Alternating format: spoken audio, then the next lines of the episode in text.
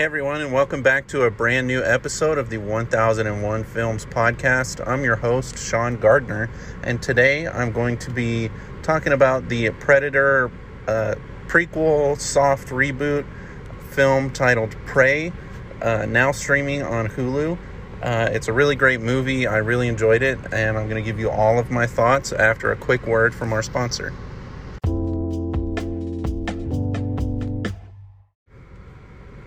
So, the first thing I have to say about Prey is that it is one of the most um, unique examples of a reboot or a prequel that I have seen in a very long time.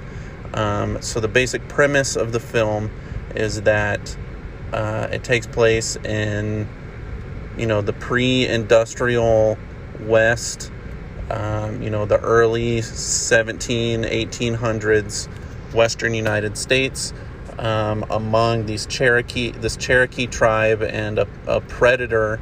Uh, you know, from the previous Predator movies uh, that we've all seen and known to love, um, just is kind of just kind of is dropped into that setting, um, and it kind of goes through what would happen if this um, hyper advanced and hyper intelligent uh, predator creature is dropped into this somewhat primitive, at least techno- technologically, this primitive uh, Native American tribe, and just how the the interaction between the the hyper advanced and the primitive um, is very interesting and very unique way to do um, a prequel or um, a soft reboot. Um, so, but re- what what this movie does really well that I think all of the other Predator sequels and spin offs do, uh, don't do well is that this story is really character driven. You know, all the Predator sequels, even the first one, it's just, it's about. Uh, it's it's about the big, the grandiose. You know, all the sequels. It's like more predators, bigger predators. Um, you know, different um, you know different killing techniques and different technology and just everything's just bigger and just more and more and more. Uh, and this one really does the opposite. It really narrows it down to uh, there's this one predator you know kind of terrorizing this one tribe or this one area. And it's all about this this um, this young woman and her brother and it's more about the relationship between them and their place in their culture and their place in the tribe and what the roles that they have to fulfill and um, things like that and that and the culture in that time than it is really about the predator. The predator is really the macguffin of the film. It, it's really uh, incidental that it's that it's um, a predator. It could they could have made this movie where instead of a predator it was like a bear or something or some some kind of other large predatory animal. Um, and the story between the uh, the brother and the sister wouldn't have changed that much uh, but it just makes it infinitely more interesting that it is a, a predator a predator creature. Um, and i just want to give um, you know some compliments to the cast. Amber Midthunder is Naru. He uh, she he she plays the uh, the main character Naru, and Dakota Beavers is her brother. Um, and the other and their performances are really great. I would love to see them in um, you know in a sequel if you know if possible. Um, but just kind of going along with that, the the other side characters kind of help make this um, make the story move along um, and kind of really do what they're supposed to do in supporting the main characters. But this, you know, this movie, like I said, is really just about the, the relationship between the brother and sister. Um, and you really get to know them and you really spend a lot of time with them. And there's not really a lot of predator moments.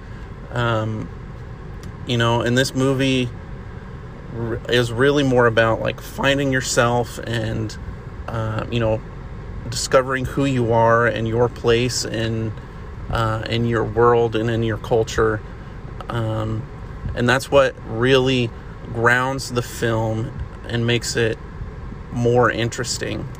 Uh, is that you care about the characters that the characters are just not they're not just cannon fodder for the predator to kill in interesting and unique ways um, you know that being said i'm not going to pretend like this isn't a predator movie. You know there are great effects. There are interesting ways of showing the predator's skills and abilities and how naru and her brother have to overcome them. Um, and there, you know, it is gory, it is violent, um, and you know that kind of is uh, what you would expect from a predator movie, but it's not the main focus.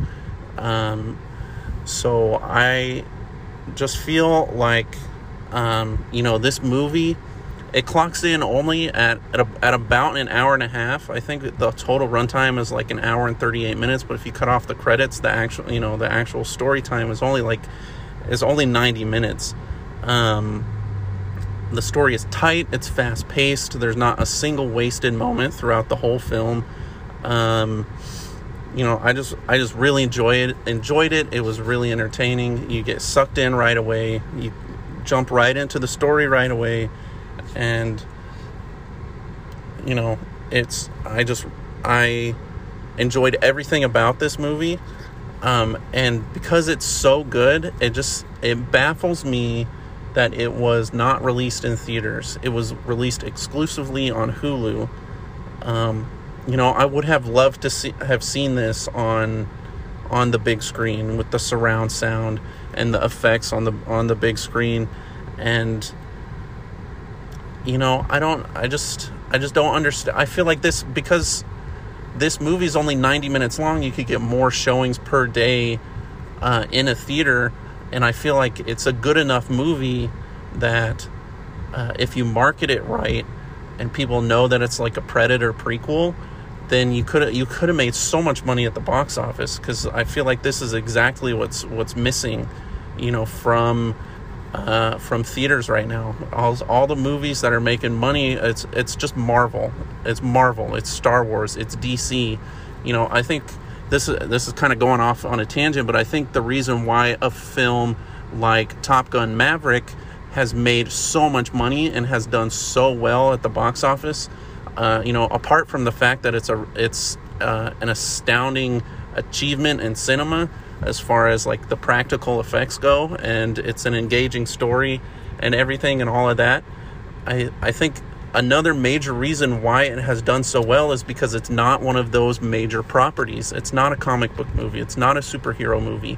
It's real people in real situations um, and it's it's not people flying around in capes in front of green screens you know it's uh, you know it was real people in real planes um, and that's kind of how I feel with with this movie Prey. Like it's it's real people, really out in the wilderness, really living in teepees, really wandering around in the woods, uh, fighting this predator. You know the pre- the predator predator. Um, you know you could kind of tell that it was a mix of of practical and uh, digital effects, but I feel like it, it worked t- together so seamlessly that it made it feel the fact that they were on a real location and that they were really out in the wilderness. It really grounded it in um, in, in something more tangible than a lot of what these superhero movies are doing these days. And I just feel like if they would have put it out in the theater, it would have made a lot of money and I just wish they would make more movies like this and put more movies like this out in theaters instead of just throwing them on a streaming service. Uh, but anyway, guys, thank you guys so much for listening. Um, this has been my first episode in a while, and um, you know, this is just a hobby for me, so don't expect uh, regular episodes. I'm just gonna throw them up whenever I get the get the chance or get the the feeling to that I want to do one. So, but anyway, thank you guys so much for listening. Uh, don't forget to follow me on Twitter at SMG Reviews and on my blog at 1001filmblog.wordpress.com. Thank you so much for listening, guys, and I will catch you next time.